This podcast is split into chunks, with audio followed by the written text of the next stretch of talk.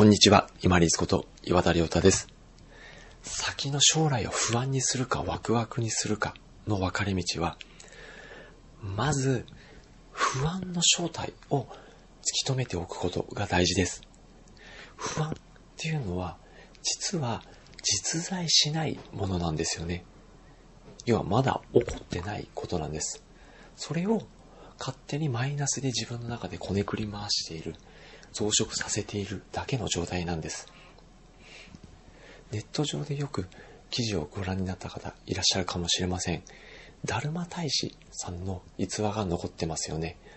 まだ聞いたことないという方は、ネット上でだるま大使、不安、逸話という形で検索してみてください。面白い逸話が載ってます。要は実体がないっていうのを具体的に、あ、そうなのかと分かってくれるお話が載っています。実在しないものに対して、いくら自分がマイナスのことをこねくり回しても一緒なんですね。なので、不安というのは結局自分が実在しないものに対して、マイナスのことをほじくり返しているっていう無駄な時間である。このことに納得できると、不安が出てきても気にせず流せるようになります。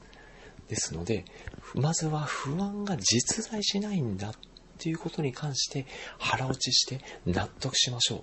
そうすると、ただ単に不安だ不安だと自分で自分を煽るようなもの、もしくは外から不安や恐れを煽るような情報に突き動かされたり、また刺激を受けたりする機会が減ります。